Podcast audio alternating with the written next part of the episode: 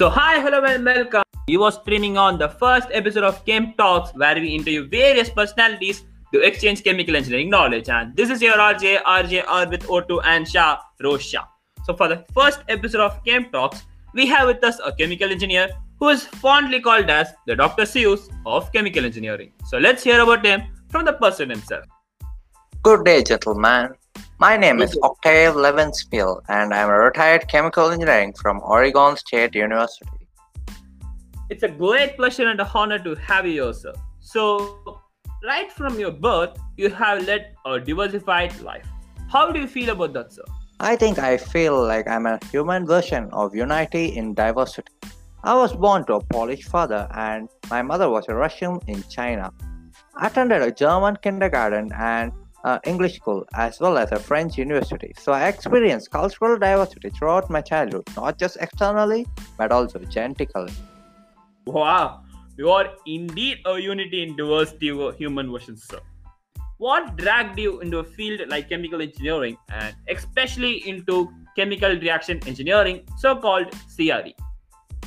Uh, to be honest, I was not into chemical engineering. I actually wished to be an astronomer but I didn't gain sufficient score in my freshman year math course. I turned out to be a chemical engineering, and I chose chemical reaction engineering over thermodynamics by virtue of coin toss. Wow, it's indeed hilarious that a coin toss decided the fortune of a lot of modern chemical engineers, sir. And talking about your book on CRE, which is called as the Bible for so many people who are interested to learn about CRE. So, how are you able to make such a simplified version of a big subject like CRE, sir? CRE was my first teaching assignment after graduate school.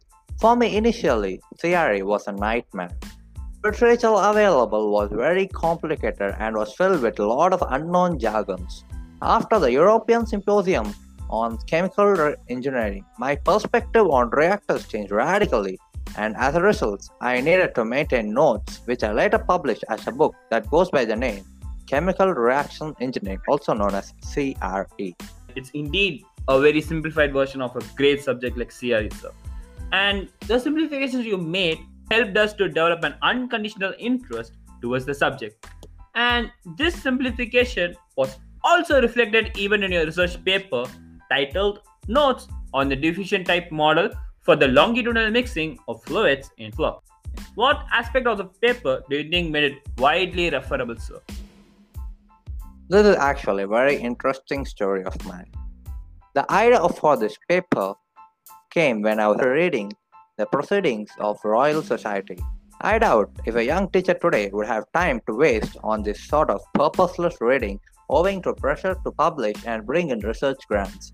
The paper itself is quite simple and it asks the following question. If you introduce a perfect pulse of tracer into a following stream such as a river, a pipe, or a blood vessel, what would be the shape of the tracer curve as it passes a point far downstream? My mathematical uh, Bill Smith, helped me to answer this question.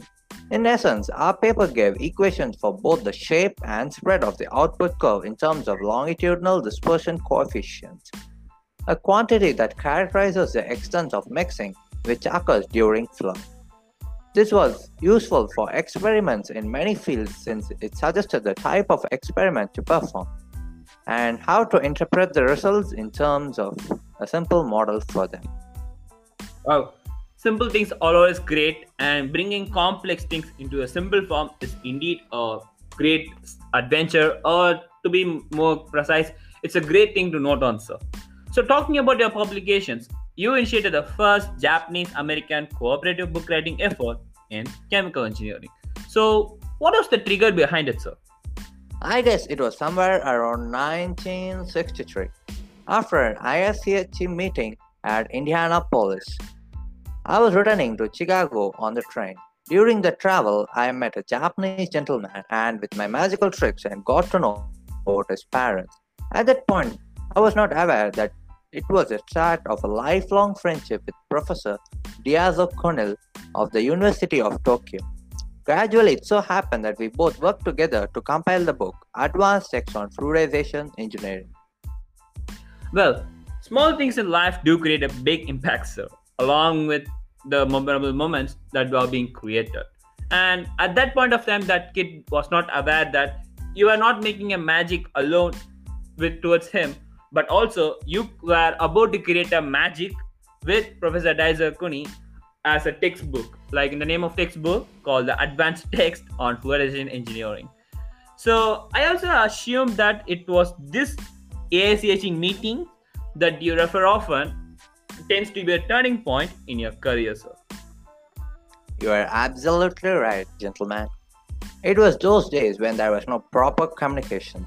I met Ralph Peck, chair of Chemical Engineering Department at Illinois Institute of Technology in Chicago.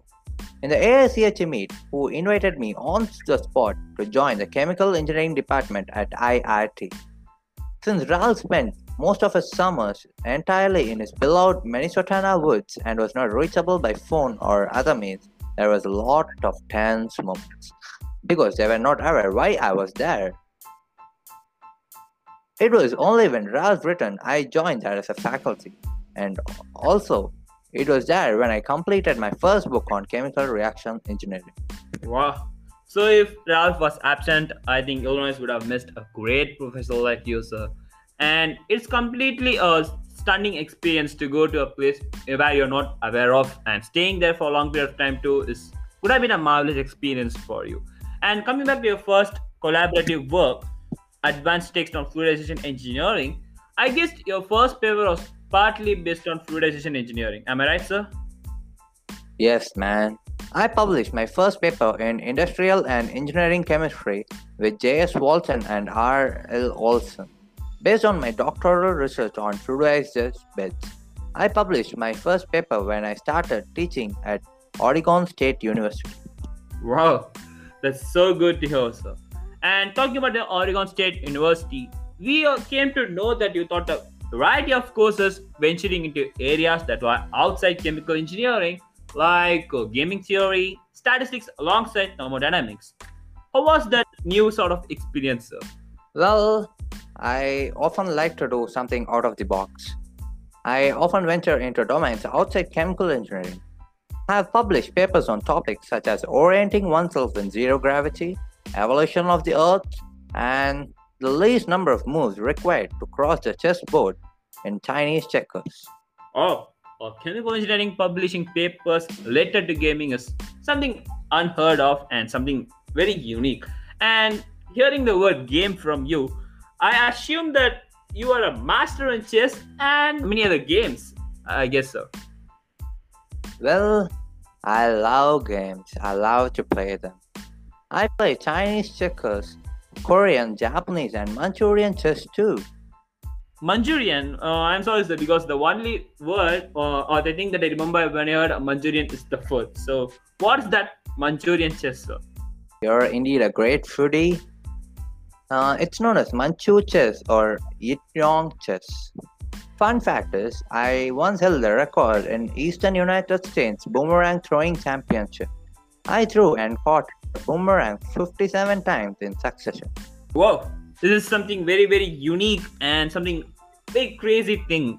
And also, one other thing that you have done, something similar to like if I got to know about you while searching about you, is that you held your breath nearly for six minutes, and it was something so uh, so unique and so new to hear. And you are not stopped that doing such things outside the domain, but also you have tried a lot of such things that is so unique and crazy in the core field too. For example, you try to bring up a concept that relates something small like mice and contradictingly big like an elephant and something that lived in the past like dinosaur and something that is wide that are the oceans and something that is related to fluids like pressure and something that is concerned with air like aerodynamics how did you came up with such a concept sir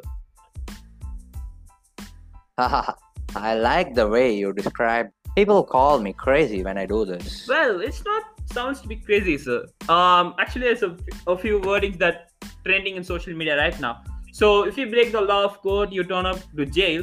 But if you break the law of physics, you indeed turn to Sweden to get your Nobel Prize. I correlated them under a theory called mouse elephant curve.